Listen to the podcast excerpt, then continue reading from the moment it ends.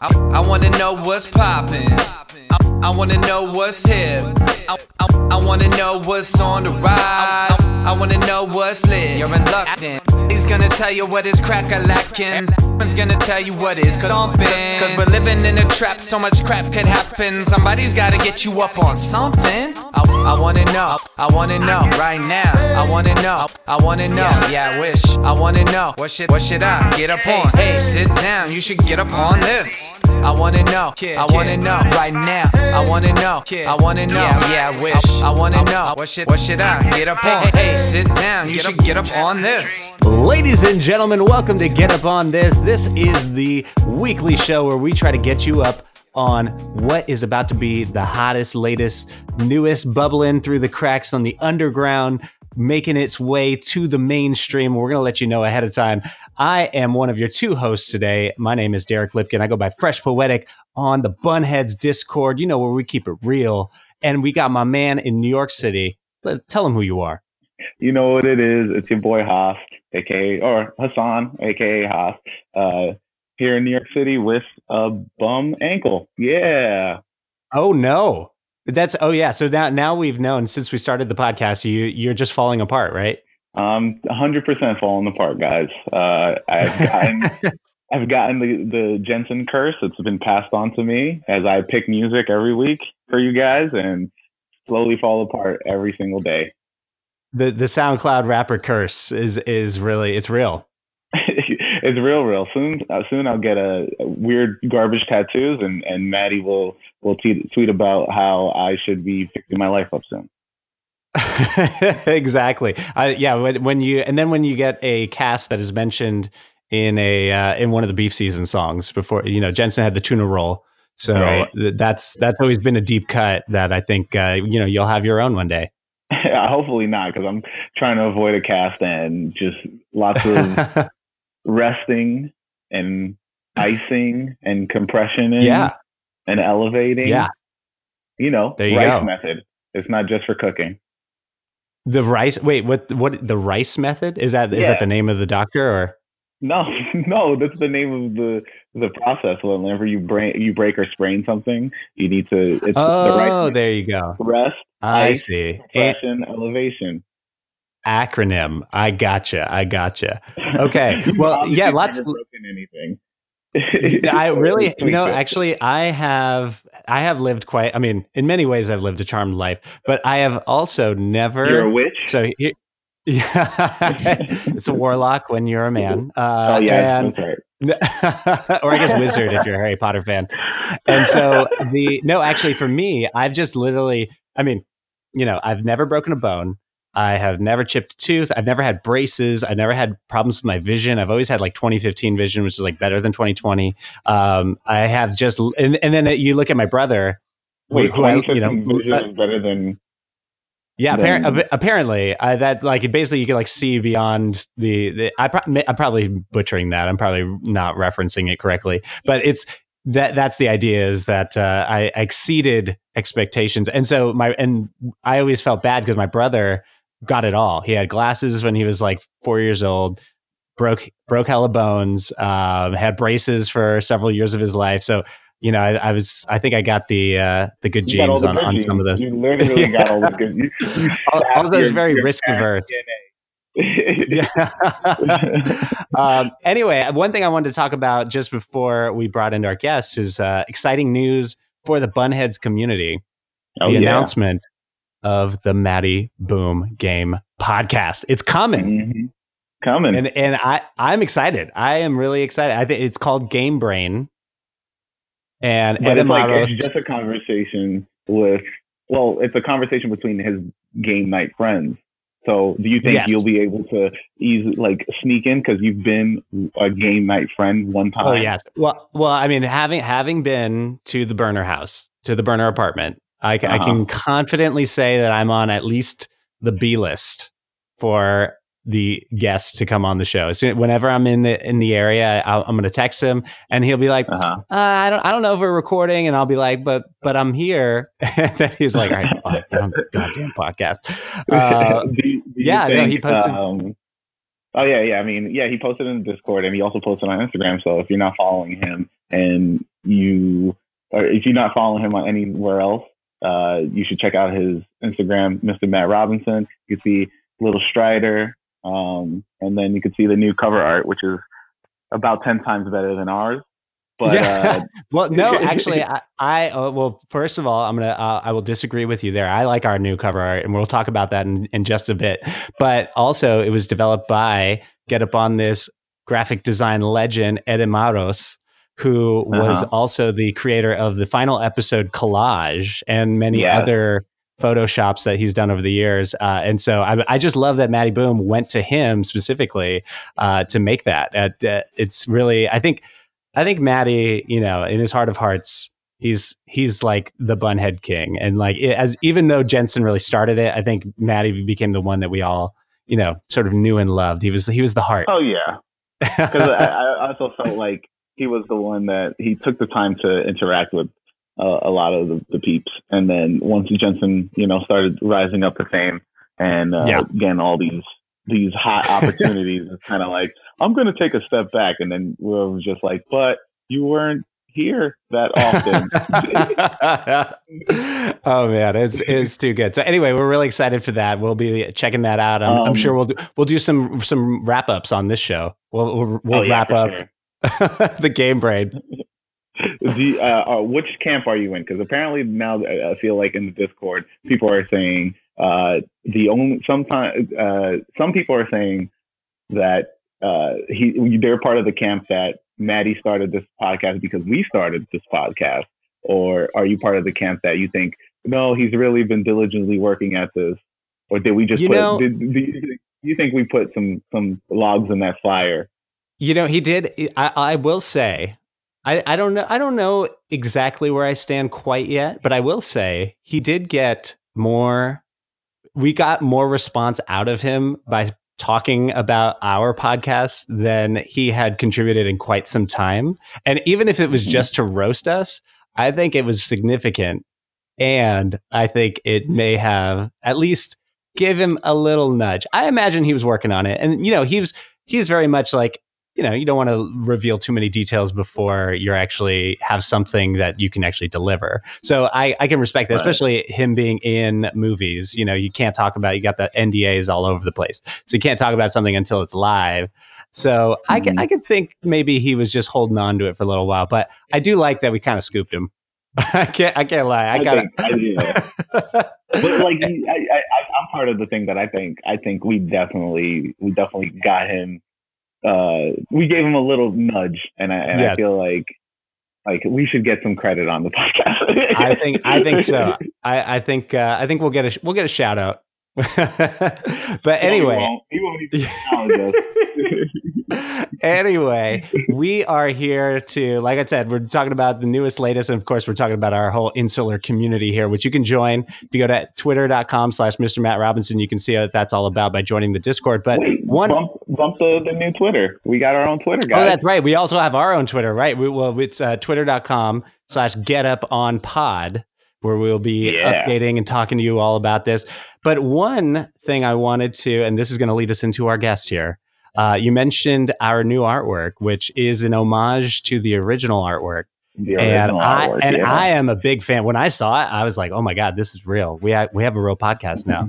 and because everything up to that point was real, r- real gully, and sketch. so now we have something real. And it and he has always been an integral part of the Bunheads experience. He is the purveyor, the proprietor of gotuponthis.com, where all the pics are logged, which I have now noted to always ensure we note it at the end of the podcast, which was something that they only did once on 2.0. Only did it one time. Aaron yeah. just snuck it in there one time. But we have with us today, all the way across the pond, and I've always wanted to say that, Liam Yorke, Danger Liam, what is up? Yo, uh, yeah. What's going on, man? Uh, yeah, it's good. It's good. coming, coming in strong. There's a lot to take in then from everything that you were. There were so many things I just wanted to. I was so close to just interjecting a few times. Yeah. well, I mean, that's um, allowed. That's. Uh, I'm, I'm also. I'm also pretty sure at one point Derek said that we have an incel community, but I think that might have just been his mic cutting oh, off. Oh, uh, yes. So I don't think In, that's the case. Insular. Insular. Insular. we haven't. Yeah. we have it in Oh my. God. We're- We do. We have what? and- I mean, I'm just saying that's what I, that's what I heard. That's what I'm saying. Like, wait, are you saying you're having sex? Because if so, you're going to get off this podcast right now. yeah, we're gonna uh, have to cancel it. Yeah. Okay. Well, I mean, a nine minute episode's good though, right? yeah, exactly, exactly. Liam, thank you so much for joining us today. We're so happy to have you. You, I, I, I mean, really, we've had now our you know first three apps where we're talking to the legend Right. of the podcast, and I think you are really The pillars. up there. Yeah, really one of the foundations. I think you would always get probably the most uh, DAP yearly for the wrap up, uh, the year end wrap up episodes, where the hosts were able to go in and just check what their favorite. Uh, their favorites were, of course, you were uh, you carried the torch for the original listener Jordan, who had, I believe, his own site that was uh, what uh, tracking all the picks, but then he had no capacity to do it at a certain Yeah. point. So you just took up took up the mantle. And what was that like? What how how did you decide like you were going to make that project happen? Um, I don't know. Really, it was just a weird little thing. Like, um, I was just on Twitter the once, and I think Jensen must have tweeted something out just saying, like, that they could do with some sort of database that would help them keep track of everything. Uh, and I don't think he was doing it to sort of say that, you know, what was it? Get up on that had sort of fallen apart or whatever. Right, right. I think he was just saying like I think he was after something different, which was, you know, just being able to search. I think he wanted something where it was like this proves how early we were able to be like on top of this thing. Yeah. I mean, And I guess I, I just had some free time and I just sort of just threw something together really quickly and sent it over. And yeah, it just it just got going from there really. I mean, it's it's. I remember finding the uh, when he when he tweeted out the uh, the website and like scrolling back, and I was just looking through the archives, and there was it's such a. I feel like it's such an innovative way of trying to keep things simple and sweet, and also getting it like okay, you can also have a voice in this too. Do you like this? Did you not like this pick? Like I also felt like you you kept it uh what the show was because when when we didn't have a Discord, we only was able to tweet at the original podcast's Twitter account, which we couldn't get, and it was the it was just an interaction between us and whoever was, we don't know who was running it. We were like, maybe it's Jensen, I mean, maybe it it's Matty. It was definitely Jensen. it was definitely. sometimes it was Matty. I could tell sometimes it was Matty, I- and then Yeah, it, it, it really was. Then- I think the that resource that really took the took the show to the next level. I think it, and it's you know it's a real testament to any podcast when the listeners take it upon themselves. I think to to put something together to to buttress the the the podcast itself. And so yeah, no, I, I think it, there's any number of listeners, any one of our tens of listeners who would want to say thank you to you. oh yeah, Yeah. all tens and fifteens. Yeah, I mean, yeah, I really, to be honest, it was just one of those things where like I'm constantly working on little odds and end projects like that. And when, because I just listened so much, like, you know, I've been listening to the show since the start. So I just wanted to just, it just, it was a natural blend of something I could do anyway and something I could just jump straight on top of. And for like what equated to about a week's, no, about an hour's work a week, it was like, it was well worth doing. Although I think I don't know if I'd maybe pick you up on what you were saying there about sort of podcast legends. I think there's the step from Will G T Y to me. I feel like there's a big gap there. A No, big gap, a big gap up. Yeah, A big gap up. yeah. no, no. I mean, you had two other horsemen that you probably should have tried to get in before before well, resorting you know, I to think me. I think no, for what? We, I, I- I think you, you were, you are part of, you were literally part of the podcast. You were maybe in the shadows, but you were still part of the podcast. Like people would listen to the podcast, and then, and then sometimes because they were both would like either the guests would or or Jensen would talk really fast, and they don't really do like a, hey, so let's recap. So the, Yeah. it was like at that point the only chance you could get is if you got onto your site. So I feel like if you miss something or you you wanted to take that extra step to find them, like you get you gave that to everybody else. So being able to click on the things that they were talking about was uh, extremely helpful, in my opinion. also I think yeah, well, as I say, I mean, Oh, I was gonna. Carry I was just gonna say the one thing I also think is that you've stayed involved. I mean, I would love to. I would have loved to have Cleve the Black Guy come on, but I haven't seen him. He's not on the Discord. He's he's not he's not still in the Yeah. bunheads world, but I bet we can get him. We should we should probably reach out. Yeah, yeah, you definitely, should- you definitely should reach out. Yeah. uh, The Yeah. I you know who recently followed us or me? I think it was just me. Uh, Wob Z. So we can we can uh we can, there you go. see what's up with that. So so you said you were day one. Uh, Yeah, and Wob, Wob seems pretty active on Twitter as well, so I you could you can almost definitely get Wob. Yeah. I'd imagine. And so you said you were day one. Were, were you a Jensen fan prior? Were you hype man? Were, did you go beyond that, or was it? No, um, my my routing was Kevin Smith. Like I I was a, a huge Kevin Smith fan, and I listened to pretty much all the podcasts.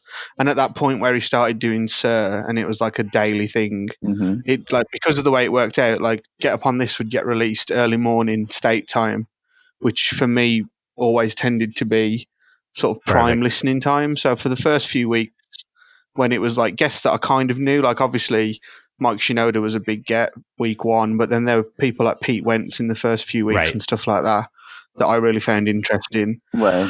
And then basically by the time Matty came on board and you just realised the way the two of them were together, it was just like at that point it sort of shot up there to being like top five podcasts for me, like one of the ones that I had to listen to like day of Yeah. release, you know what I mean? hmm Yeah, I was Yeah. like that too.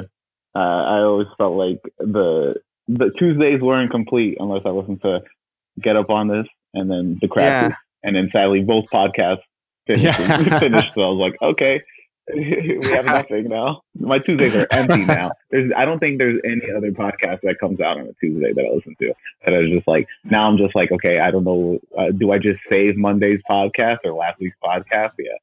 Yeah, I think I think it's. Uh, The, the, the Yeah, I mean, I, have got to a point of having tons of podcasts, and I've had to really start sort of cutting them back now. But yeah, I think it's like when the when the boys really started talking about ending the podcast. That was when I was genuinely just like, ugh, this is going to be weird now for like not listening to this every week. yeah, no, the, but you Well, know, that's why we brought it back. yeah, ebbs and flows.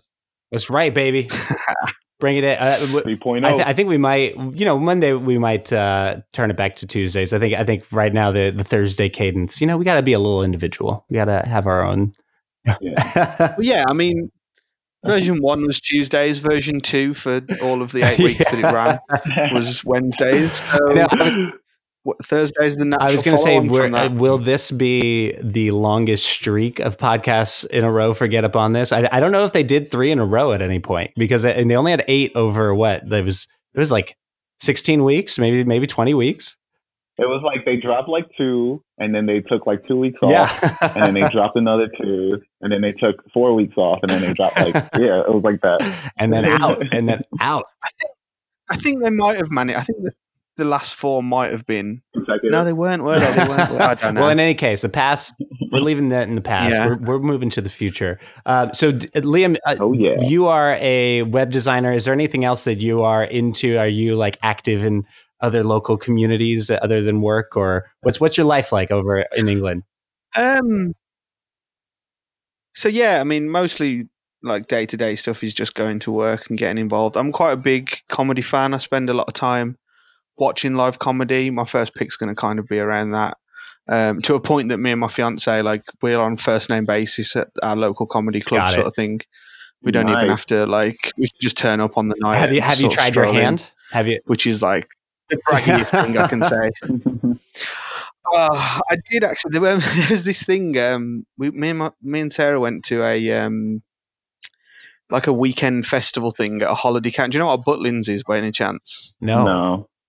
No. So Butlins is basically like it's a ho- it's it's a holiday camp where you know they they just buy a plot of land somewhere in the country and they set up a few um a few little mini houses they call chalets and stuff like that and Uh-huh. um they, they mostly have these like big weekends which are like soul and motown and like bring back the 90s and all that sort of stuff Nice. but they were trialing one which was like a stand-up comedy weekend Okay. and we went down to that. Um, and as part of that, they had like a, an hour with a comedian called Rudi Lickwood who would uh, sort of give you pointers on how to put some material together. And then like Right. a little open mic competition where everyone had three minutes to sort of give it a go. Hmm. and I gave it a go. And Yeah. you know, bless her, Sarah. Sarah tells me it was good, but there is no part of me that would want to do that again. It was what was your type three on? What, what, what'd you what'd you do it on? Oh, it's embarrassing to even remember. Um, Just do your, think- do your type three right here. yeah, yeah, it was a long time ago. Luckily, I've I've committed it to I've, I've binned it from my memory. The main thing I remember talking about one there was a throwaway line about how I have this weird habit of answering a question before hearing it. So like. I do this thing where someone will ask me if I've seen or heard something. This actually, this is perfect for the pod. So someone will ask me if I've seen or watched something, and before I've even heard the question, I've said yes, and then I just have to bullshit my way through a conversation for like twenty minutes. Um, so there was, there was a throwaway bit about that. There was something about me trying to throw an action figure into the ceiling when I was about 12. I don't even remember why I was talking I like about that. It was poor. It was it was not No, a good I, I could I could see it that. was not a good th- time. those are those are the nuggets, the the building blocks of, of like a bit. I can I can already hear it. And it, I mean, I I was Yeah. laughing already. Yeah. Oh, I, I, the other one was this one was pro. This was far fetched and just made no sense. I had this idea that like the idea, the notion of train spotting came from like husbands would tell their wives they were going train spotting because they knew their wives wouldn't be interested, but it was clearly a cover for something. And somewhere along the line, someone just got the wrong end of the stick and just started going train spotting. Even as I say that, that sounds like such trash. If I watched, if I went to a club and someone was on stage oh saying that, god. I would leave. I would legit leave. no, I love it. I So, love and it. I did. I stood on the stage and said that to people.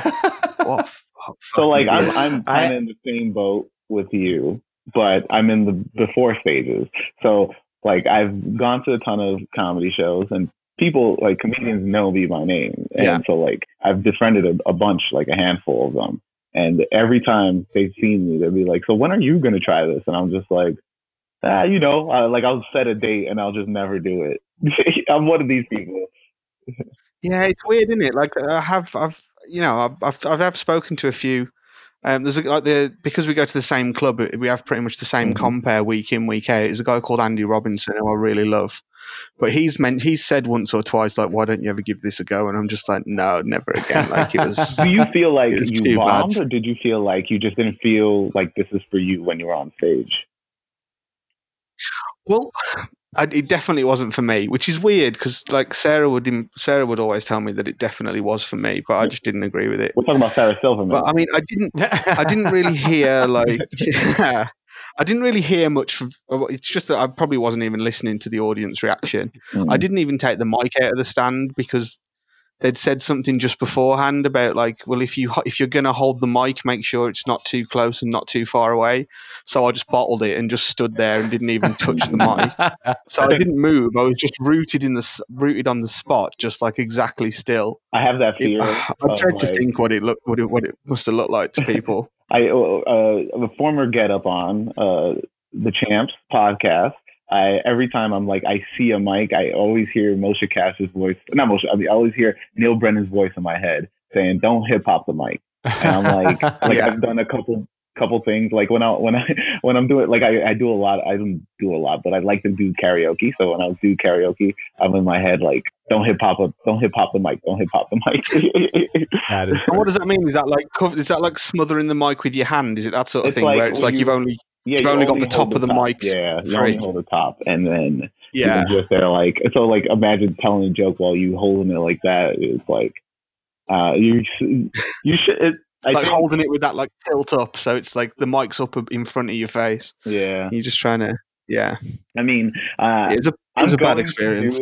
I'm going to do comedy. I'm I'm pretty sure 100. percent I'm going to try it out just because, like, I'm fine with public speaking, and Mm. I'm. I mean, I just don't think I'm interesting enough to do it. But a lot of people be like, I have great, I have great v- points of views on things, and I'm just like, sure, but I like storytelling comedy. Like, if you, if Yeah. anything that that appeals to me the most in comedy is storytelling. And I've always Mhm. wanted to like put on a storytelling show, and I've always like any any.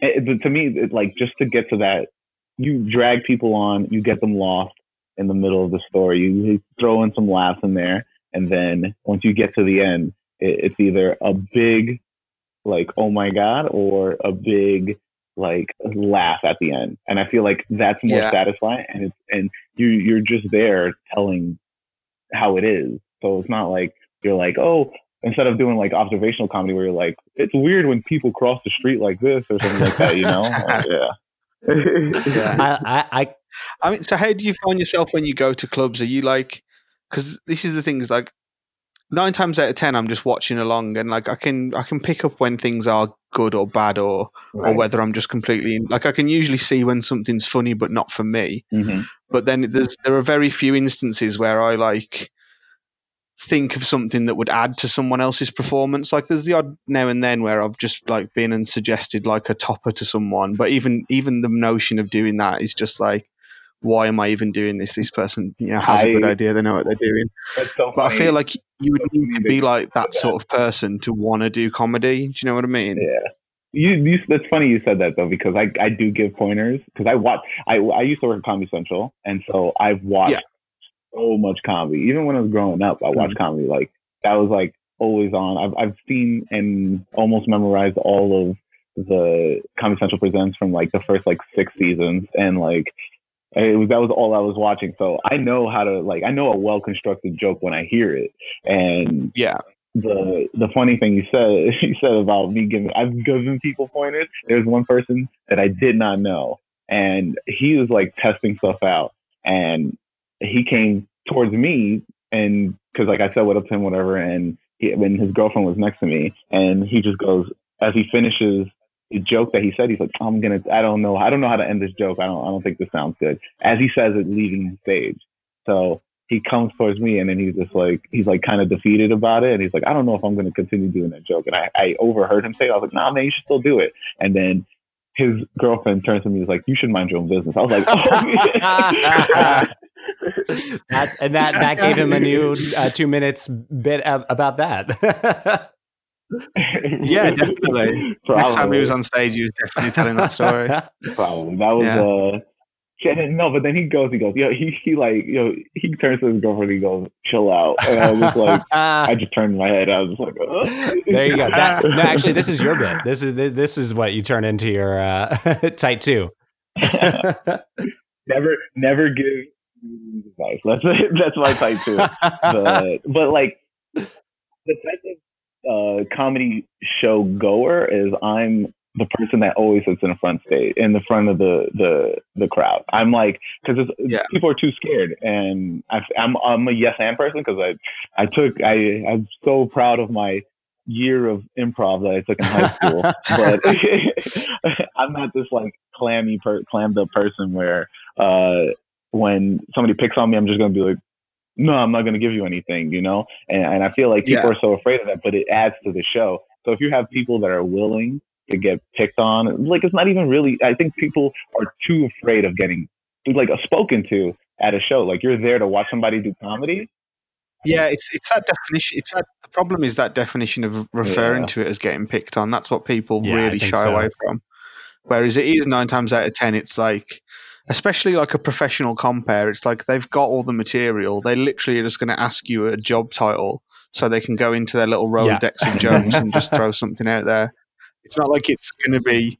They're not going to come up with like hot fire on the moment about you specifically sitting there in your flannel shirt with your spiked tip.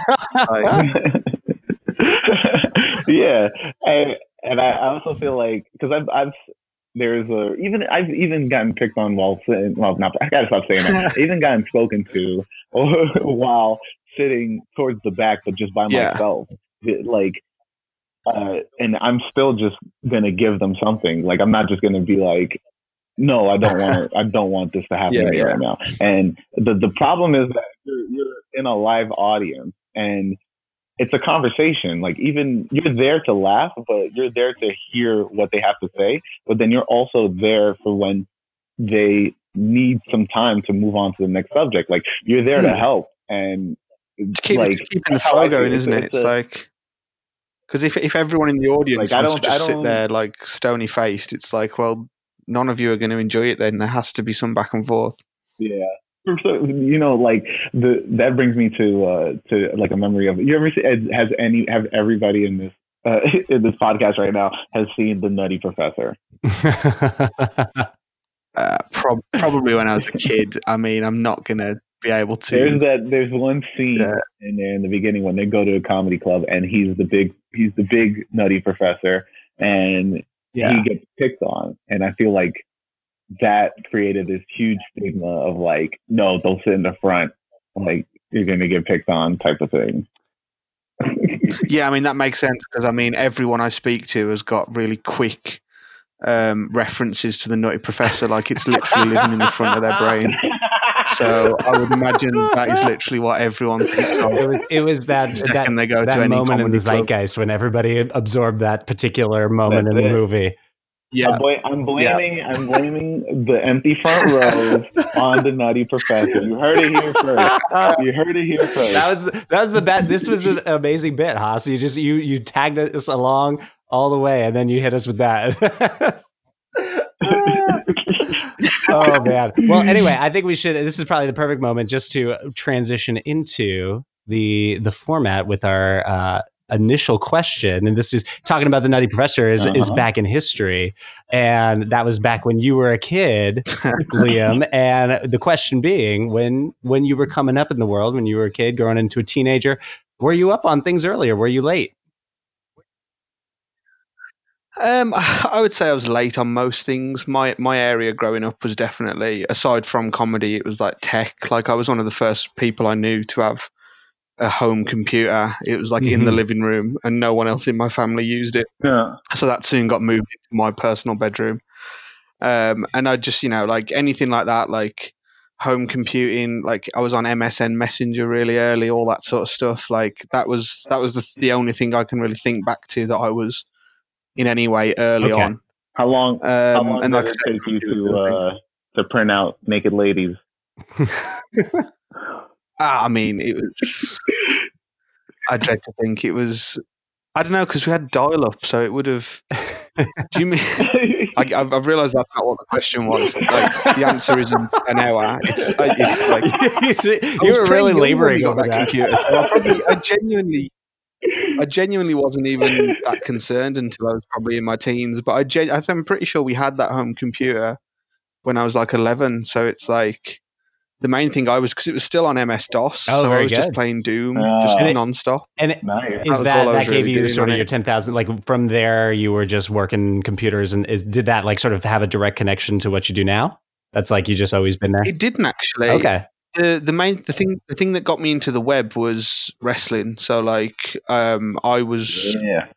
I was so into wrestling that in like secondary school, me and my friends joined these e-feds, which I we sort of talked about off air, I guess. But um, and these e-feds always had these terrible websites, or they were run through message boards and stuff like that. So I just got into um, Microsoft Front Page. I'm not sure if you'd even remember that or would have ever come across that when you were. So I got into Microsoft Front Page, and I'd make websites that. Uh, for these e-feds and these wrestling websites, and then that eventually evolved into doing it with Dreamweaver, but even then it was still just it was basically Photoshop for websites. I wasn't actually writing any code. Right, right. And I just did right. that in my spare time for years while going off getting a normal nine to f- well not nine to five. I worked in a supermarket doing shit hours, but yeah, so I just got like a normal day job and did this other thing in my spare time. Um, and I guess again going back to Kevin Smith, it was like it was when he started doing all those talks about find what you enjoy and make that make money for you. That was when I realized like I've been doing this other thing in my spare time for years. I should probably, you know, invest some time in that. I love it. Yeah. So I went back to university, studied and just you know, just made a huge sidestep and I've been doing it now professionally for like five years, just about. That is but fantastic. I've been doing it since I was in my teens, yeah. Okay. Yeah. So I uh, I tried to get into web design back in the day, and uh, I used Dreamweaver, and then I remember somebody telling me and being like, "You know, Dreamweaver adds a ton of junk code in your stuff." yeah, like, yeah. Dreamweaver was, Dreamweaver was out, utter rubbish. if I look back on it now, yeah. it's sort of. But then the web in the '90s was utter rubbish. It was like this: you just had to make things work as best as you could. So it's not you know, Yeah, you wouldn't do it that way now, but back then it was fine. Right. Like, every website was made of rubbish code. Yeah, And if it wasn't made of rubbish code, it was basically Times New Roman on a white background. So And, Yeah. and the Oh, last thing. I'll ask you about that Yeah. is: Are you concerned about the decline of the web? Because now, as the smartphone has become the sort of primary way people access data over the internet, uh, apps have become sort of more of a a primary place that people go to collate all the information they want. So, is there is are you seeing that sort of Yeah. reflected in the work you get, or even even in your experience? Um, not really. I mean, the the big difference is nowadays every website you make has to be accessible from a phone. Mhm. But all that actually means is that we, as web developers, have to do more work uh, to make it work across you know m- multiple devices. So in that sense, it's kind of good for us. And the app thing, while while nine times out of ten a client will come to you and say, "I need this to be an app," what they don't really realize is that most apps these days are just websites that just get converted. Okay. You know, like you can, unless your app is doing something really, uh, you know, it's really out there, or you're making like a game or something. Yeah. Nine times out of ten, you just make a website and then run it through some software that turns it into an app. Interesting. There you go. Um, so it's not it's not really a big, or at the minute at least, it's not a big thing for us because if anything, it just means more people are accessing the web Yeah. and more people are expecting to be able to get these things really quickly. The one place where it's a bit weird is you know there's this there's more of this bend towards people thinking well I can just do everything through social media. Ah, okay. And the problem with that way of thinking is that you lose so much control over the information you're putting out there.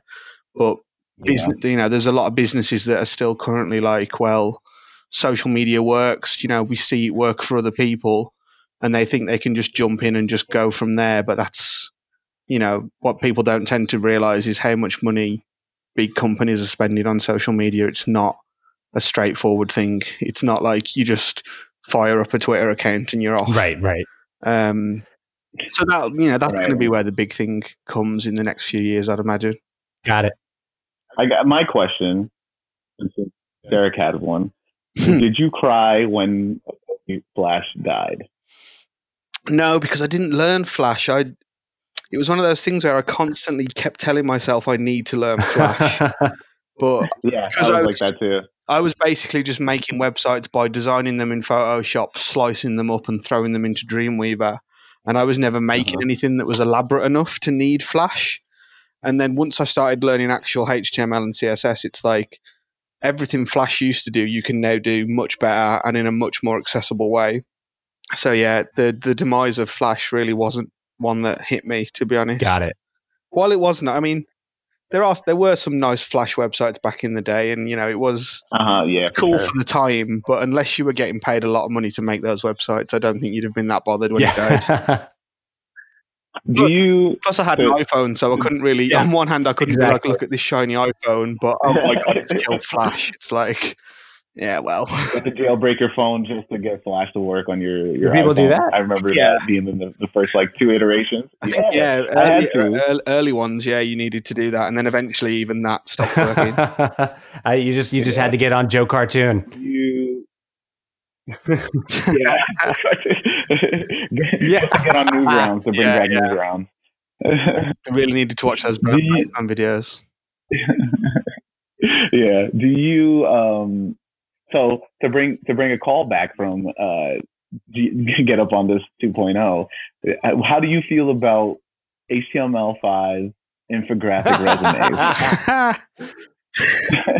That's savage. Um, I mean, it's, it's, you know what? I might have misunderstood what that pick was. I don't even think that's what infographic resumes were. I don't think they were like web based, were they? I thought it was just like Right. You sent your information No, to them and they just Yeah. like PDF the shit out of it and sent it back to you. yeah, I'm talking, I'm talking about specifically like because I've seen a couple um where like uh it's like a I don't was he a video game designer? I know he was like a, a web designer and also something else. Yeah. and he made like a little fake Mario person of himself. Oh yeah, I've seen that. Yeah, through- yeah. I have seen that. as you scroll through, he would like level up and stuff like that, and you see all his like resume stuff, and it's like won awards, and one's like Webby Awards and stuff like that. No, that I mean, that How do you feel about sense. Like realistically, if I had the patience to do something like that, I'd be all over it. Like I've got a personal website that I I invested a chunk of time in at one point, but it, there's nothing particularly spectacular about it. Like at the end of the day, your personal website is just there to basically say like,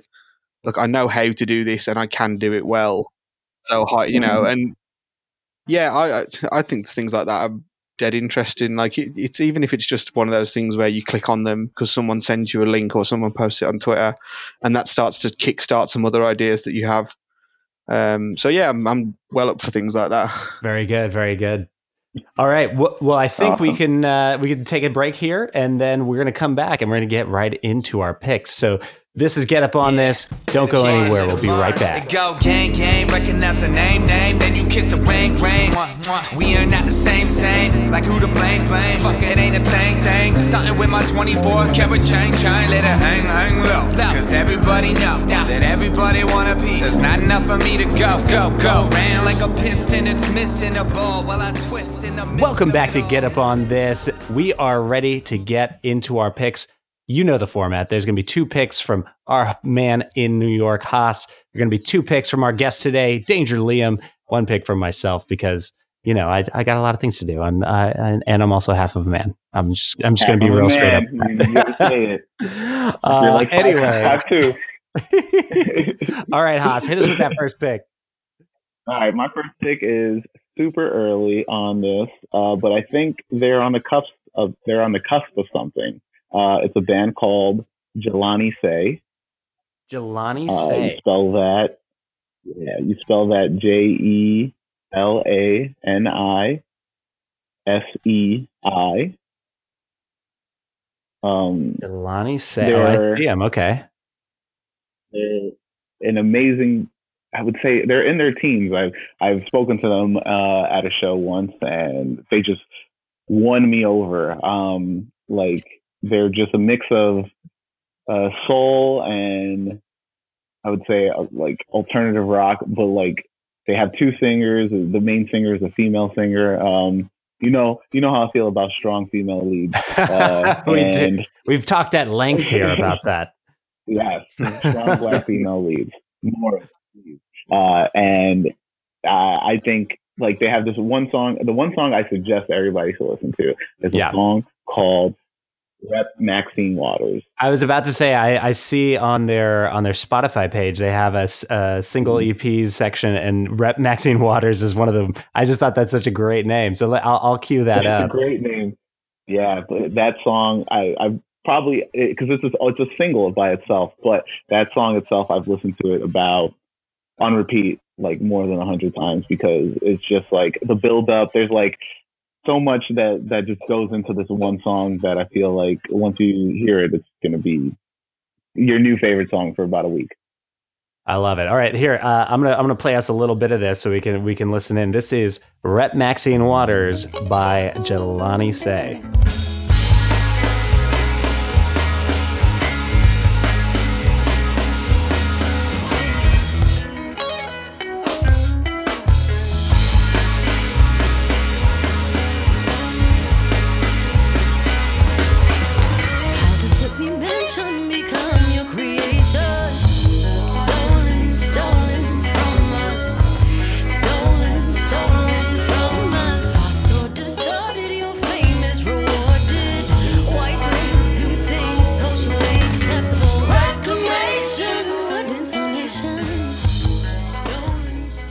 That is a little bit of Rep Maxine Waters from Jelani Sei. So yeah, they they got uh, a little bit of a, a, political bent there as well. Oh yeah, for sure, man. It's like uh, it's, they're they're young kids that are seeing how the world is shaping up, and I and I, I feel like they're doing their part of speaking up about it, and it's like seeing seeing what I saw and like how they they like played, and you could tell the passion of what they're saying. It's like.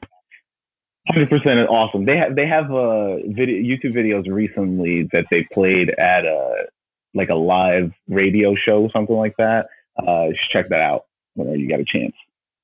Okay, very good. I, li- I like it. And so they Yeah, that's cool. I really like that. Yeah, yeah, and, and that is um, that song actually clocks in at six minutes thirteen, which is impressive given the the current trend of shortening songs. Nah, I'm for longer songs, though. Let's go. Bring back Mars Volta. Yeah, 13 minute songs. Let's go. I want my song to have movements. yes, I want my song to to uh, fake me out and then come back in and tell me that what what ask and ask me why am I listening to this. no, that's cool. And I, I also, yeah, in terms of the, uh, you know, if they are, I guess, yeah, if they're teens, you know, I think they might be sort of uh, generally described as part of Gen Z, whatever we're gonna one day call Gen Z. Uh, and Oh, it's cool to dear see a lot of the activism. They're not. You, you, you wouldn't call them Gen Z.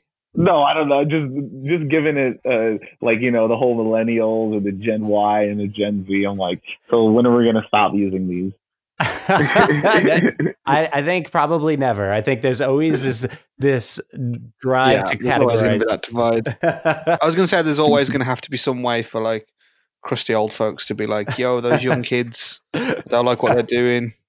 Give them a name. yeah. Well, it, it, Make it as derogatory as and possible." it, and it reminds me of uh, you know there's I feel like there's a, another group that was just sort of the the earlier version of this in a certain way. It's like kids these days. I don't know if you remember. Um, I think they were a Get Up On at one point.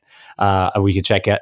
Were, yeah, yeah, and and they I think they even kind of adopted that. They're like, hey, we we know that you're going to you know denigrate the youth so we're just going to like bask in it and that's kind of like the gen z way which i love it like they just kind of own their they they they're they've been forced to sort of become Yeah. a collective in a way that a previous generation i don't know that maybe maybe they have or maybe it's just the recency uh, bias that i have but i feel like there is a, something a little different about the gen z experience Yeah, it's just easier for them to get that message across, isn't it? It's like there's you know young people have probably always been doing stuff like that, but when it's I agree. When it's so easy to just make it so like accessible for everyone these days, it's just like, well, you're always going to think it's worse now than it was in the past. When realistically, it's probably exactly the same. Right, right. But yeah, no, that's that's a great pick. I love it. Rep Maxine Waters from Jelani Sei. We'll check them out. I'm excited for them to to. I think I think they uh, yeah put put together some some momentum. Maybe get on the. Uh, I, they they might break into alternative rock radio even with that sound. I can honestly say I'll actually check that out as well because I was just expecting Cool, cool. another rap pick, and I was just going to have to sit here and just be like, I don't understand what's happening. Oh yeah, for sure. Like- I know, I know, I know our audience. I know who. When when once you said Liam's gonna be on, I was like, all right, let me switch it up. yeah. We, we know this one's going to be big big in London. This we're going to get a lot get a lot of a lot of lot of listeners listeners. from uh, UK on this one. Uh, all right. Well, Liam, that, that brings us to you. So, what is your first pick of the podcast? Hit us with it right now. Uh, so my first pick is this. Uh, I guess it's a website, but it's again a website app, whatever you want to call it, called Next Up Comedy, uh, who are a UK company that are basically trying to set themselves up as the pure like Netflix of stand-up comedy specials. Oh, Um, they interesting. they probably started they probably started about a year or two back, and they've been slowly building this library where uh, the main thing is, I guess, at the very start they just went off and bought a few uh, specials that people had put together. They were like selling on sort of DVDs and things at, at local gigs and stuff like that. Things that weren't like they, they were professionally produced, but weren't like big DVD distributions and things Right, like right. that. So they bought a few of those and just released those on on the platform. But since then, they've obviously put together quite a big team. They've got their own production team going now. And I think at the minute they're try- it looks like they're trying to release like at least a new show every week or two okay. and so that's like an hour of new comedy a week.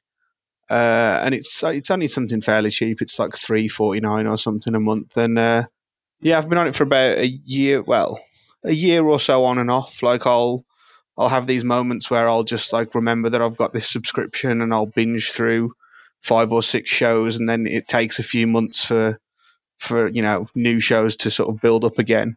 But I Right, can right. definitely see like with the way they're working and the way they're trying to put things together that Mhm. somewhere down the line they'll have this huge pool of things that you can just dive into and just you know just sort of get lost in really Yeah, and and the this way they're doing it is obviously really clever because it's collaborative with the comedians so they're basically saying like i don't know if they're paying an upfront cost or something like that but every every view gets a kickback to the to the comedian until they hit some sort of. Oh, interesting. Okay. I, I was looking into how the numbers of it worked at one point, but yeah, it's it's a cool. It's definitely a cool idea, and it's. I think that's what it is. I remember it's basically like.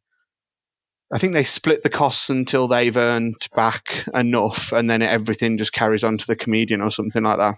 Right, right. I think that's the way it And- works, and roughly, anyway. And it looks like thus far, uh, I mean, I'm sure that the aspirations would be worldwide, but right now, it's it, even on their website, it's described as the Netflix of UK stand-up comedy. So it's a lot of a lot of UK yeah, I think not. it's, it's Yeah. definitely yeah. I think um, you know they use things like the Edinburgh Fringe as their like, you know, they use that every year to be like, right, which are the shows that we need to be sort of we need to have our sort of fingers on the pulse of, and they'll keep an eye out for which shows are getting a lot of traction. Obviously, some of those are going to get sold on to bigger, you know. The, you know Netflix are picking up a lot of comedy these days. Oh yeah, Um, they they pulled so I out the think these guys are more just like Yeah, yeah, they're just going going with what they can, you know, where they feel they can add something and they can actually help elevate. And they, they are elevating some newer comedians, and there are some really good specials on there that definitely wouldn't have been picked up by anyone else. Um, right. I was actually yeah, it's, I think it's a really good service. I was going to say one of their one of their tenets on their website, which I think speaks exactly to that, says despite the comedy industry being so broad with such a variety of wonderful comedy talent to suit all tastes, what you see on TV is an accurate reflection of that wonderful diversity. So they, yeah, they're really. I think this is this is the perfect place if you're sort of up and coming, uh, or even you know want to get on that track. This might be a place to to showcase yourself. For sure, yeah. Cool. Well, I, I like this. I, I'm, gonna, I'm gonna check this out. I like next it too, up, man. Next up, As comedy. A big, as a big comedy fan, Yeah. uh, yeah, nextupcomedy.com. Do you know if it has any uh like can you download it on um uh Amazon On Fire streaming. Fire TV and all that? Uh, um, they have. I know they've got a Fire TV app. Um, perfect. like it's one of those things. Net well, that might only be in the UK, but you can get it as an add-on to Amazon Prime. Right. Um, so you know how Amazon have had started adding channels and things like that. Right. So there is a next up channel on Amazon. Uh, the only slight drawback with that is I think they have a like a couple of months delay on the new stuff. Got it. So it's like if you're going to go the Amazon route, then you're going to sort of miss out on getting things as soon as they're released. But it's out there, so you know. Yeah. it says Roku. I don't know how well it's going to work in the states, but it's an option. It says Roku, it's got VPNs in it.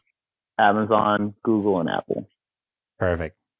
So yeah, so that that that sounds like yeah, you should be at least worth a shot. If if there's any uh, uh regional restriction, I'm sure it- it'll let you know. But yeah, nextupcomedy.com. Yeah, I'd say. I I mean, even if you just do, And also, even if you just did like a month of it and just you know grab a handful and just see, you know, it might Also- just point you in the direction of people to keep an eye out for. this looks regional, so like like region free. I mean, So Regional. because like when re, it's regional, but uh, it looks region free because when you when when I click on any of these links, they take me to a U.S. based site. So like for Amazon, Ah, interesting. Okay. taking me to Amazon.com. So it, it Okay. it's available for everybody. Uh, so region free, guys, get at Love it. Love it. All right. Well, very good. Nextupcomedy.com. Thank you, Liam. All right, Haas, you're back on the hot seat. What do you got for us? Second pick seat. of the pod. So, like I said, I know our guest, so switched up the picks, and the today I want to get you guys up on a show that I, that's been on Netflix, but I feel like nobody's clicking on it, and it is called Dangerous Comedy. Mm.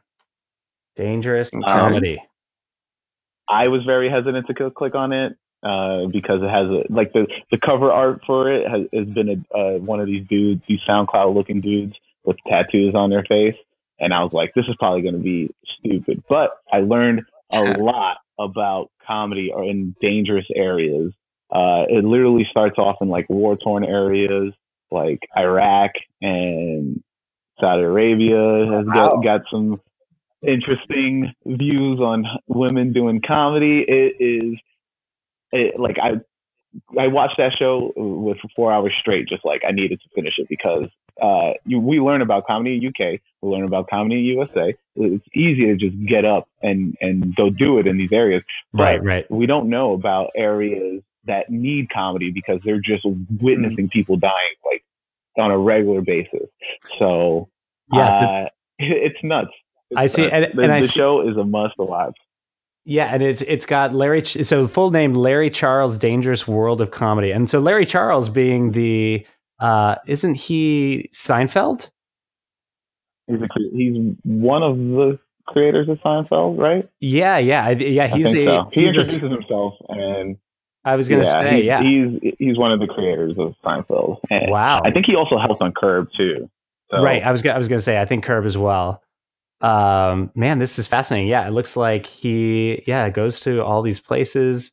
Um, I wonder here. I'll I'll try to cue it up. Uh, maybe a little clip of the uh, of the trailer here. But that that is that's really cool. And so, I you know it's something I often am curious about is the the way comedy Produ- uh, happens. so he's a producer on producer on Seinfeld, and he also directed Bruno and the Dic- Dictator, and oh, very good. he also produced Curb. Got it. Got it. So yeah, he's he's legendary.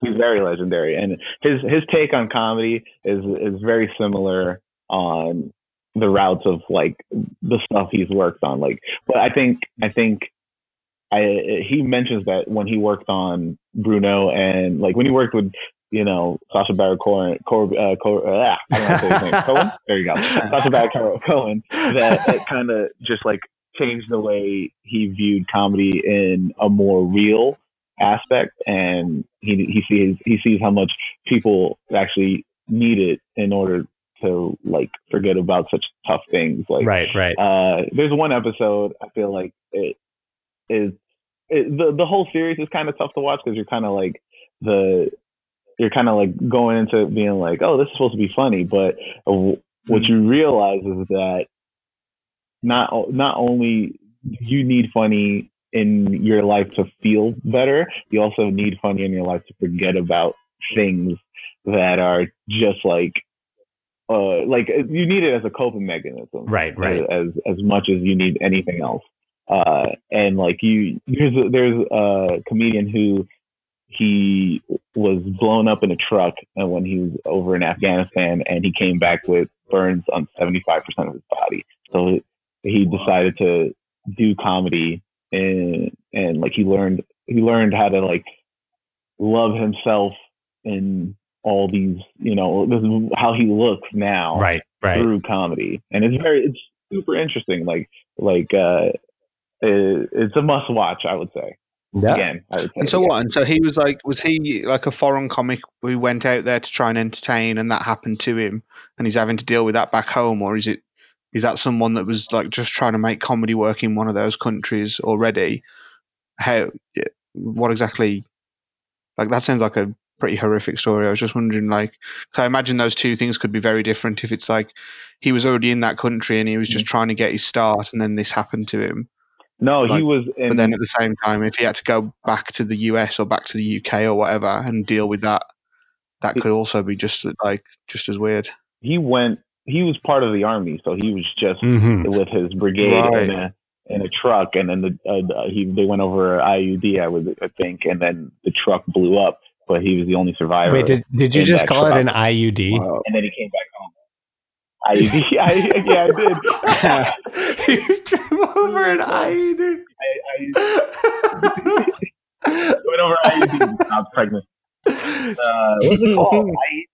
IUD? It's? Yeah, IED. IED. Yeah, IED. it was I, That's gonna be that's gonna be get roasted. I'm gonna get roasted Al- for that one. That's also your your Uh, earlier uh, when you when you were trying to say Sacha Baron Cohen, uh, I I just imagine you saying Sacha Baron Corden Corden, which I think is a new James Corden, character he should be doing. uh, anyway, not not to not to make light of the uh, the story, but no, that's fascinating. Is the, the way I, I think that is something that is I've always actually wondered about um, a lot of these places where I know like comics go and work in like the Middle East and and in Asia, and I'm but I'm like, does it yeah. does it work in the same way, or, or even for those audiences who are local? Like, what it what makes them laugh? Like, in the, it, it's it's almost hard to imagine because it feels like such a Western thing, stand up comedy. But it, it sounds like this will Yeah. really give you a sense of of how it works out there.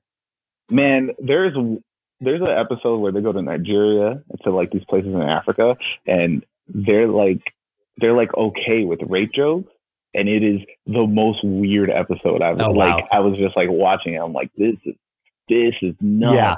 like uh and then there's like child soldiers that become com- like comedians and the type of like they do like funny stuff in the streets for money Oh, interesting. to get away from being part of a child being part uh, being under a warlord and stuff like that. It's crazy. The show is nuts. Okay. Well, no, that this is a great pick. Thanks so much, uh, Larry Charles' Dangerous World of Comedy. You can find it on Netflix. I think that's Netflix exclusive, so you can check it out there. Yeah. And uh, yeah, great, great pick. I'm excited to watch that. All right, Liam, hit us Yeah. with number two. That sounds wrong. That's that's second pick of the pod. Liam. Hit him, hit him with that. Um, IU. so yeah, so uh, I was trying to work out. I had to, I had a few in mind for this, but I decided to go. I wanted to veer into the sort of weird picks that sometimes get Okay. brought up on the podcast. Uh, so I went with an Instagram account because I figured that's the best I of love both worlds. I mean, I think we got an Instagram pick every other week in 2.0, and we got plenty uh, over the years from Yes. Jensen. Uh, so I've recently started following this guy called Thumbs on Instagram. Um, Uh, it's it's thumbs. It's like thumbs one is his handle, but he just goes by thumbs. Uh, he's a UK artist who mostly specializes in like mashups, and I think he got he got a bulk of his following from doing um, a mashup series of like the first 150 Pokemon with Simpsons characters that got released as like pin Oh. badges and cards and stuff like that. A few T-shirts. Um, but his his big thing seems to be these like Simpsons crossed with whatever else you can think with think of. Uh, and I know that like I mean that's the sort of thing that back in the day, like when I was in secondary school, everyone was drawing anyone you could think of as a Simpsons character. yeah. So it's not like it's the newest thing in the world, but there's just something about the way he manages to put them together that is just brilliant. Um, I've ordered a few of his products as like lapel pins and stuff like Yeah, that. Um, one of them is the Mighty Ducks, the Mighty Ducks logo um, with Bart's head replacing the mask, which is absolutely fantastic. it's that. probably the I coolest thing I've ASAP. seen. This is actually, you know, Uh, and then I guess the, the, Oh no, I, I was just going to say I'm, I'm on the website right now, and I think you know the because yeah, like you said, this is it's not like this has been not done not done before, but his style is so clean. I mean, everything is integrated so nicely. yeah, it, it's Yeah. perfect, yeah, yeah. I'm surprised uh, And then the, the reason- Simpsons aren't suing him. Yeah, Well, I guess that's that's sort of bootleg culture, isn't it? It's like you just throw throwing a picture on Instagram, they're never going to be able to do anything about. And if he's only selling tiny amounts of product from like a warehouse Yeah. somewhere in central London, it- you know, the amount of money it would cost for for him to get cease and desisted would I was, probably I outweigh. say, I bet you a lot of times, and I, I think about this often with like Patty LaPel and all of the the bootleg stuff that Jensen loved, and and I think you know there's there's Holy probably shit. a certain level at which there there is an assessment by like the you know like Fox would look at it and be like actually you know this is sort of buttressing Yeah. the brand in a way that like we don't mind losing on like the mm-hmm. sales of you know like the lapel pin or whatever because it's actually like just furthering our art. Like, I mean, we're we're probably making more money, you know, by people just Yeah. continuing to be like super fans um, by just allowing this to continue rather than trying to stop them. Yeah, definitely. Yeah, and I mean that. I guess that that's what was going to bring me on to uh, another reason this ties into the podcast is that last week, or maybe the week before, he announced he's actually got an event upcoming in California with uh, Gallery 1988. Oh. no, Yeah. with Patty LaPel and another like a clothing brand where he's basically doing like Simpsons cross the WWF. Well, w- yeah, Okay. Oh, he's what? calling it Simpsons Cross WWF because he's he's doing like old eighties and nineties wrestlers. Uh, the only images released so far of to that go to is Bart Simpson as Bret Hart, Oh wow! which looks absolutely amazing, Oh my god! and I want that on a t-shirt so badly. But yeah, that's a that's a little event that they're throwing somewhere in California. I think bef- by, somewhere by the end of the month. I'm not 100 percent sure. You can follow that on his Instagram story. yeah, I'm gonna check it out. Um, but yeah, I wonder if it's so yeah, just tying it back in. You know, tying that's it back in. perfect. You you're you're hitting the nail on the head. You, you right in the bunhead's wheelhouse. Oh Mhm. man, this is it's wild. Oh yeah, I see the cards now. It's like a full trading card bundle of Pokemon cards Mhm. with Yeah. Springfield characters put onto the card. So it's like a full deck. That's incredible. Yeah, Yeah, yeah. He's, he's, I think he's literally released one of each of the original 150, and even the on the cards, even the sort of move names and stuff like that incorporate some sort of joke into Right. them. So it's not even just the artwork; it's the whole thing is is I, part I of like it. it. Yeah. it's mostly Simpsons, but there's also I see some Nintendo, and there's also like an odd amount of Wu Tang. He likes he likes the Wu Tang crew. yeah. I've seen a few of those lately. Yeah, Very good. His most recent post has um uh what's his name? Uh, Bart's friend. What's Bart's friend? Milhouse. He has Milhouse as Chucky from uh Rugrats. Yeah, I saw that. And then he has the he has Ned Flanders as the Eds from Ed, Ed and Eddy. That's amazing. yeah. There's a great um, there's a great Ned Flanders as the Riddler as well, Oh yeah, called the Diddler.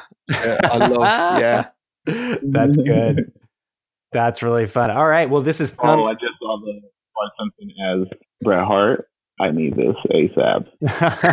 yes. Yeah. Well, I mean, Derek's Derek's in Cal. You're in California, Yes, I right, am. Derek? Just get me and There Hass a shirt and yeah, just please. if you want if you want to cover the you at the you know international shipping on that, I'd really appreciate right. it. Oh, of course. You know. I, you know how I got you.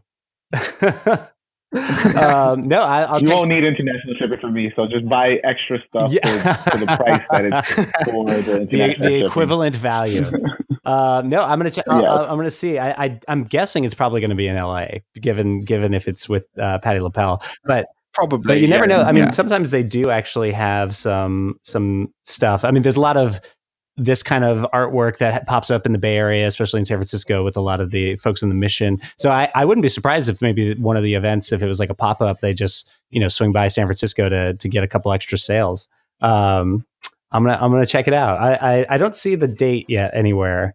Um, but we can we'll we'll check it out. We'll put in the show notes if we can uh, yeah, I just I just know Yeah. that it was somewhere on his like Instagram stories. I'm sure it said it was some it was something like the end Okay. of March.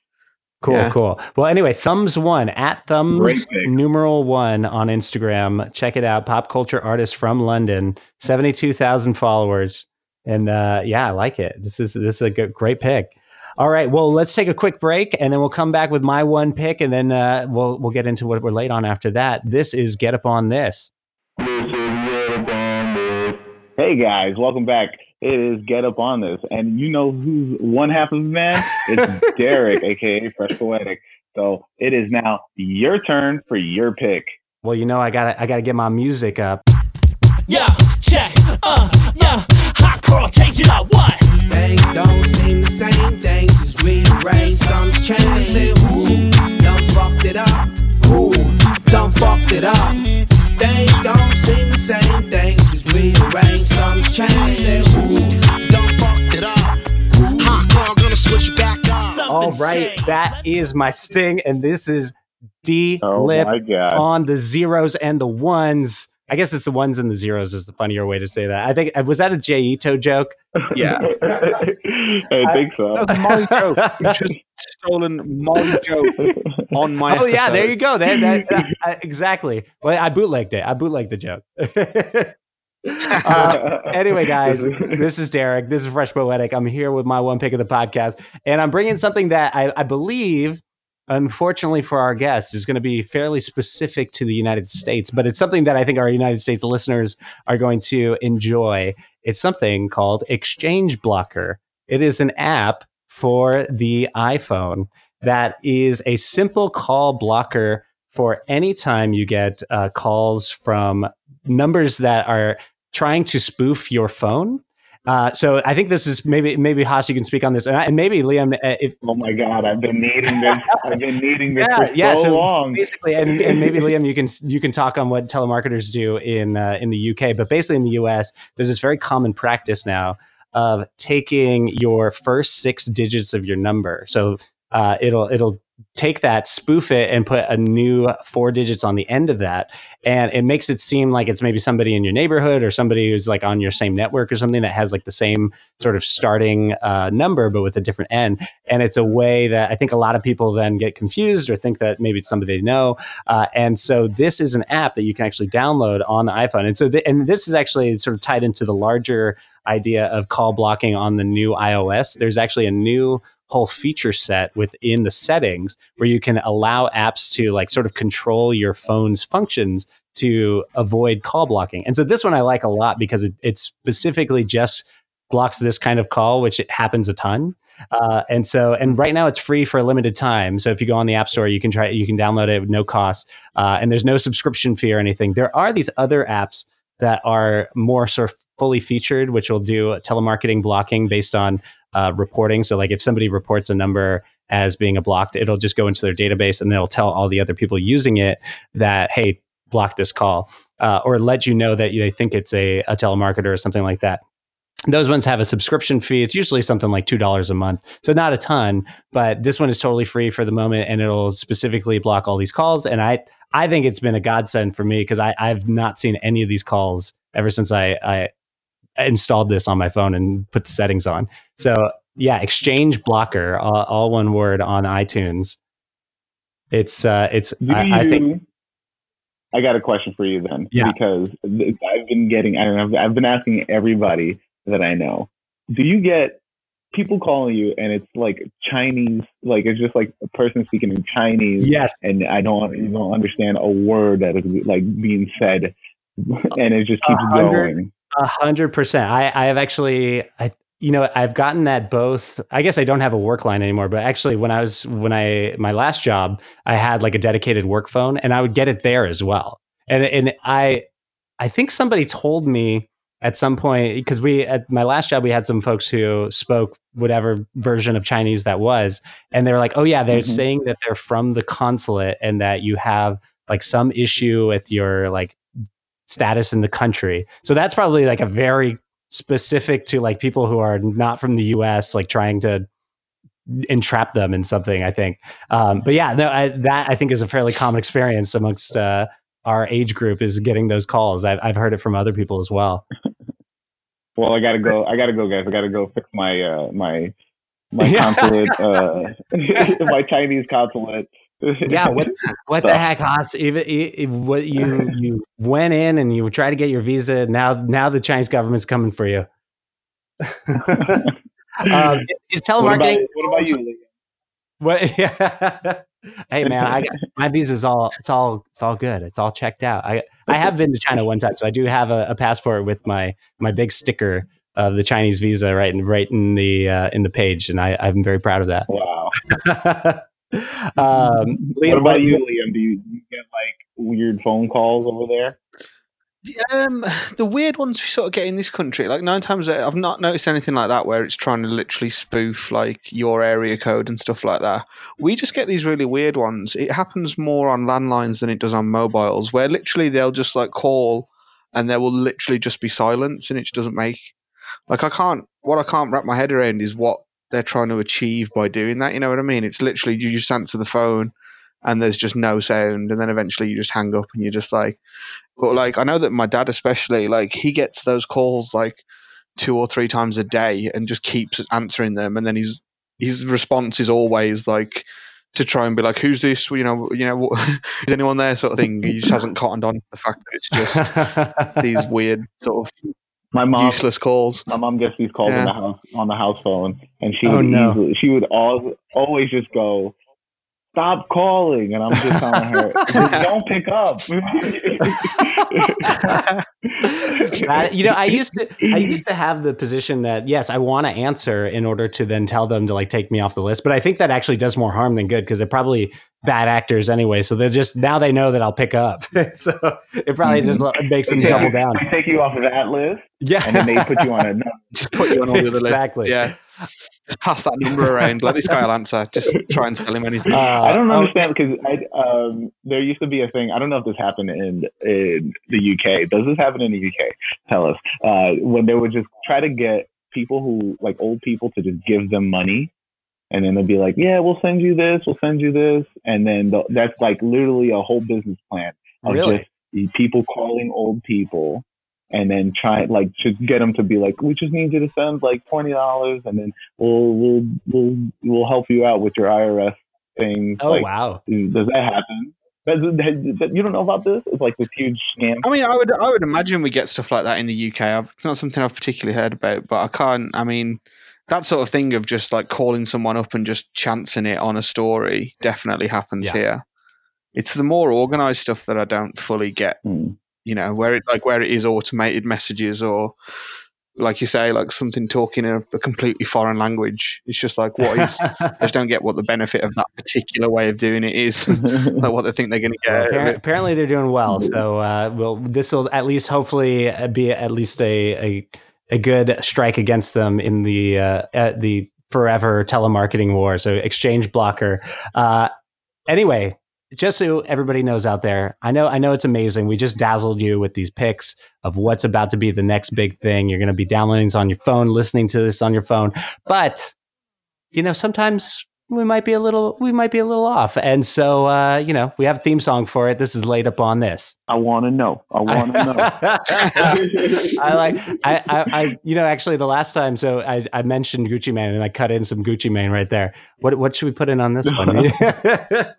I'm thinking there is You should put Caliente Carlito. that the perfect. I love it. Okay, I know that music's hot and later wants to hit, but there's a problem.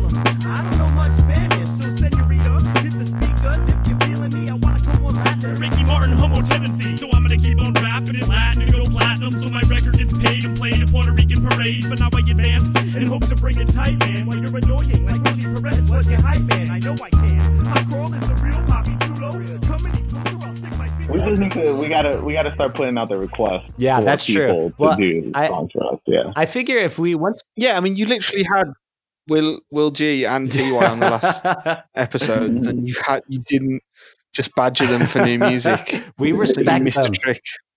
anyway uh, but anyway so yeah we, we these are our late up picks uh, things that you know we, we just came to a little late even though we're up on everything else so we come a little late so haas hit us with yours Uh, mine, mine's actually a toss up. Actually, uh, it's a. Do I go older band that I should have known about? Do I go newish old band that I should should have known about? Hmm. I'd, I'd say go with the older All right. Uh, I just learned, not just learned, but like a couple months ago, I just learned about Tame Impala, oh yeah there you go and I did not know about them. And Int- I listened to that the the the last album. What it was the what was the last the recent album that they put out? okay tame impala's Uh, last one The uh, Currents.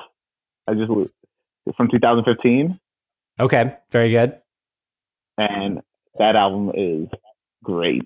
But yeah, I didn't know about them until a couple months ago. really so you you hadn't even heard about them? you, you this was brand new No, I, yeah, and they, I mean, they seem, they sound like a, a, a band that they just play like H and M a lot. And just- usually when I go into anything, I usually have my headphones on, so I'm not listening to any store music because it really doesn't, it really affects the way I shop. So fair I'm just like, I'm just like, this sounds great. And then I walked into H and M listening to Tame Impala. I was like, right, you were let me get some of these that is really funny but uh, and then uh yeah that's a, that's and is that like music that you because they're they're more sort of i guess like what what would we put them in like they're a alternative like a alternative pop or something like that, right? okay there you go yeah is that is that something that I, I, do you listen to others that are like tame impala? Like is that something that you generally check for? Is it is this sort of individual for you?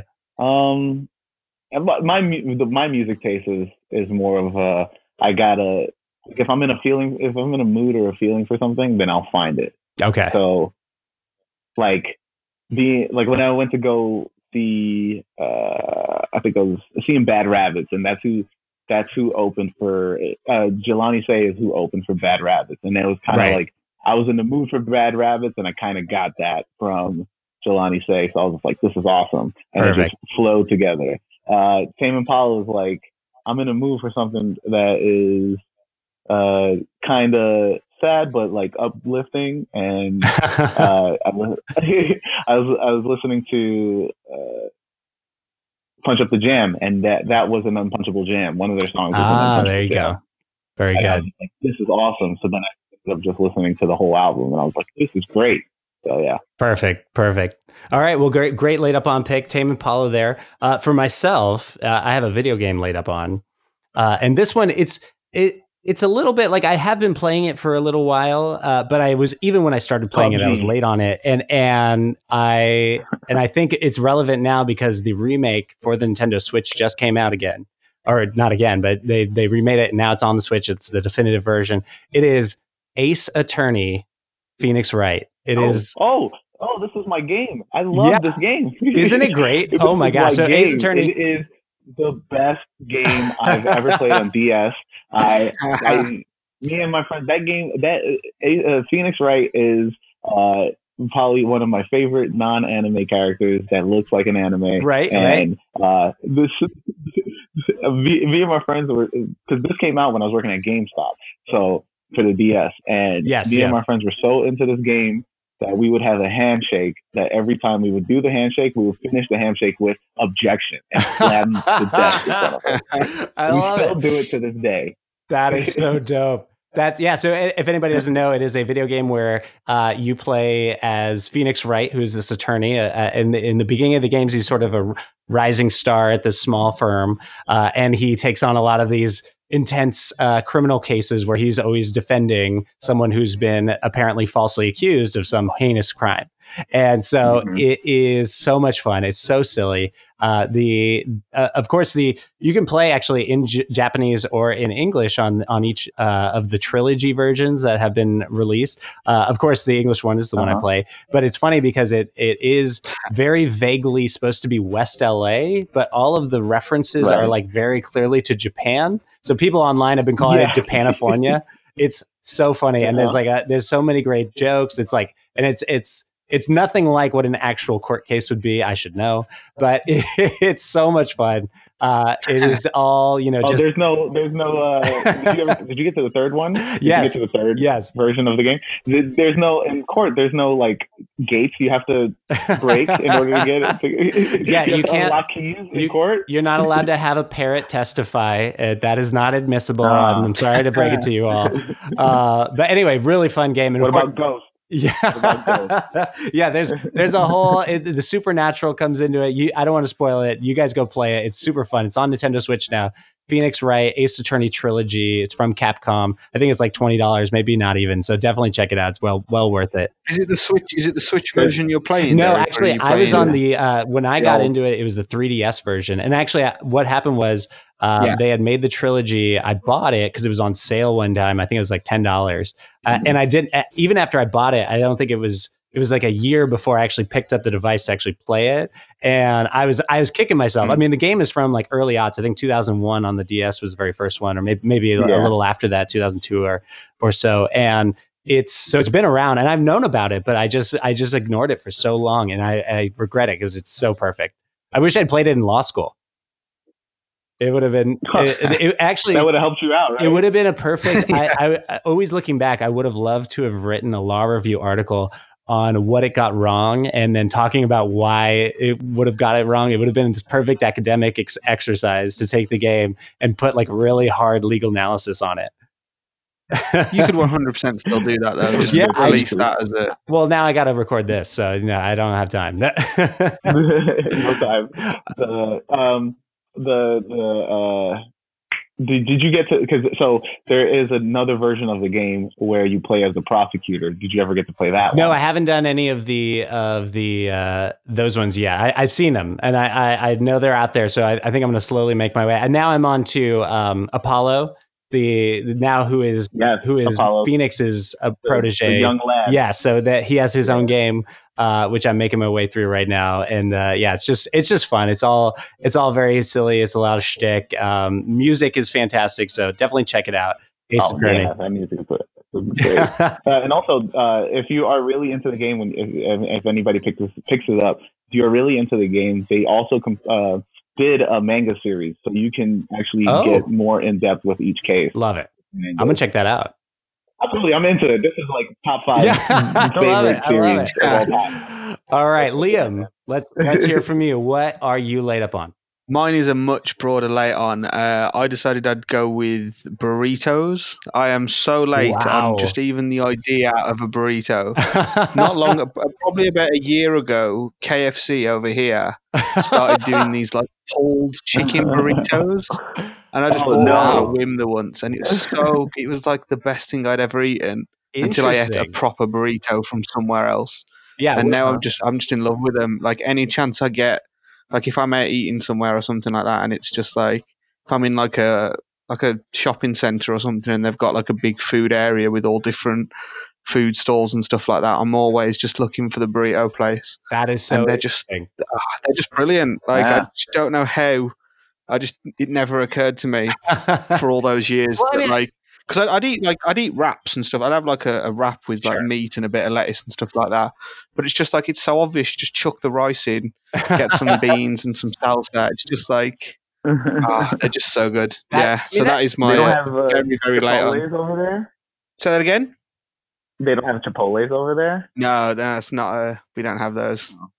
I was I was gonna say I can, I'm not entirely surprised given that you know probably Mexican food generally is not as available over there, but it's it, it Yeah, I guess not. Yeah. but but I think that this is actually I mean, but you.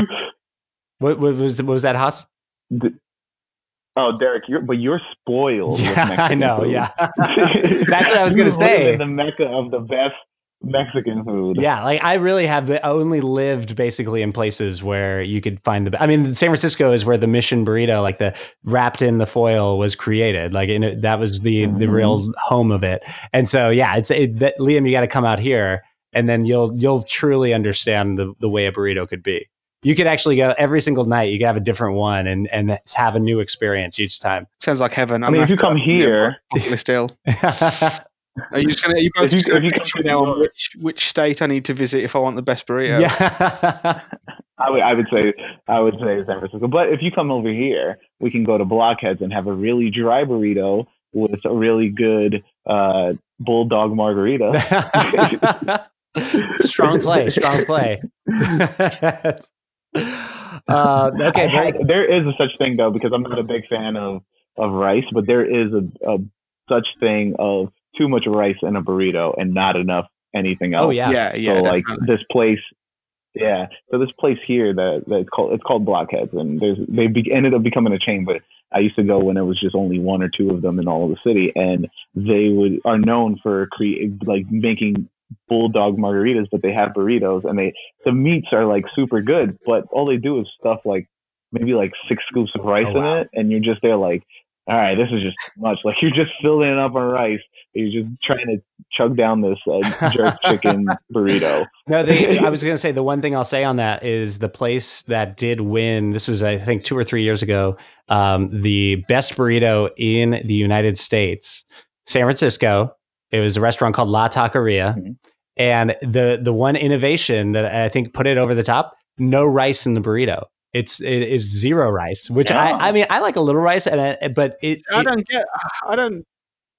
Because like uh, obviously, I've, okay, so I've only been into burritos for a year or so, but like there are super in supermarkets over here, you can buy like a burrito kit basically okay. to Right. just like make one at home, and they never include rice either. There's no mention of including rice Yeah. in the burrito, and to me, I just I feel I know I'm coming to it late, but I feel like surely the rice is a staple of the burrito. Like, isn't that Certainly, shouldn't that Yeah. be that all burritos come with rice? Isn't that the way well, it should work? well. I think I think generally that is true. How many? How many? My question is. My question is.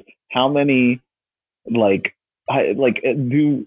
This is gonna be weird. oh God. Do Mexicans really go to the UK, or do just all like like how many of them I migrate mean, I'm sure there are to the some. UK?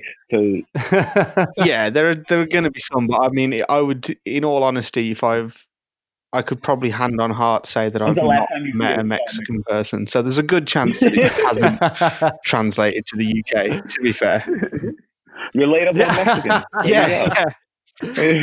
All right. Well, that was a great laid up on. Liam, we cannot thank you enough for taking the time out of your day to come on this show, on this on this adventure we're taking. Uh, this has been a real treat. Uh, thank you so much for your time. Uh, and thank you so much for maintaining Got Up on this. If you all uh, don't remember from earlier in the show, Yeah. he is the purveyor there, the proprietor. He is the one. He was probably logging it while we're on this call right now. He's not even going to listen back. Yeah, right I, need to, I need to hit Haskell afterwards on the spelling of that first pick, just so that I can get it done early. Uh, but yeah, no, it Yeah. really is a treat. Thank you so much for coming on. Where can people find you?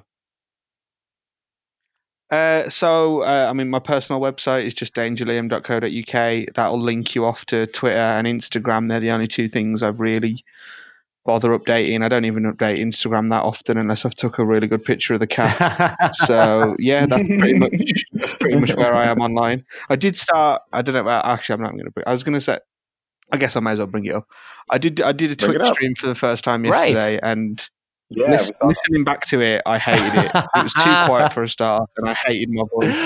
So I'm going to struggle listening back to this episode. So it's a good thing I've written the pics down, no, so I don't have to actually listen to it myself. I, So maybe that'll become now a thing. Maybe. I'll become. A, I doubt it. I doubt I'm. I'm, I'll. I might try it again tomorrow and see how I feel. But yeah, yeah, no, definitely keep his. um, that's danger underscore Liam. Yeah. yeah, danger underscore Liam on Twitch. I love it. Uh, we'll uh, we'll definitely be checking you out for there. Haas, tell them where Can they we- can find can you on the internet. oh, wait, Oh, quick. sorry. real quick. real quick, Uh, can we get an update on your situation since uh, we found it? Like last time, you r- came up on the Discord, said that stuff got broken into. Like how Oh, right. everything? Oh yeah. Um. Yeah. I mean, it was basically like nothing ever really came of it from like a police point of view, which is, I mean, that's pretty standard these days. Um. You know, petty what they class as petty theft doesn't even really get investigated these days. Um. But I mean, luckily, like a lot of people did really sort of reach into their pockets and help out, and it was it, it was enough to get me just over the line to get like I got a really sort of decent secondhand laptop and then I just had to wait a few months to sort of pick up because my my Nintendo Switch was the other thing that was stolen. Okay. Um, and basically, I just had to wait a month or so to get a, a new one. I just had to wait until someone on eBay was selling one for like a ridiculously crazy Yeah. price. Um, but yeah, I mean, the main thing really was getting um, just because I mean, as sad as it is, my a lot of my life is sort of revolves around this well revolved around that laptop and now this Yeah. one so it was like it was just a big thing that i needed to get that replaced Right. as early as possible really so the fact that everyone was able to just it was such a i don't know it was a weird time but it was such a nice feeling to know that people actually like cared enough to sort of help out even in in any way that they could it was yeah it was it was really cool. yeah, cool no, I think I think that was a, the first moment where you really had, at least I had a sense that the uh, the Discord, you know, we, this was something real. It wasn't just you know shooting the shit over the internet. It was actually you know people just checking in with each other. Yeah. Yeah. It was good. Uh, but yeah, I mean, since then, like it was, it was a bit weird for a week or so, like because that was literally as I was moving into this flat, and uh, that was a bit, too, you know, it was a bit iffy for a week or so. But since then, everything's been pretty, you know, I'm not having any issues, and I love, I love sort of having the independence of living here. So yeah, it's all, it's all worked out in the end. My laptop's lighter now, so you know that's that's a I like plus. it. Good to hear, man. Just wanted to to update people on this. So Thanks, man. Yeah. Thanks. Yeah. Haas, tell them where to find Oh. you. You can find me on Instagram as Who Is Haas. You can find me on Twitch as Who Is Haas. But but if you don't like watching me play NBA 2K, then you're shit out of luck.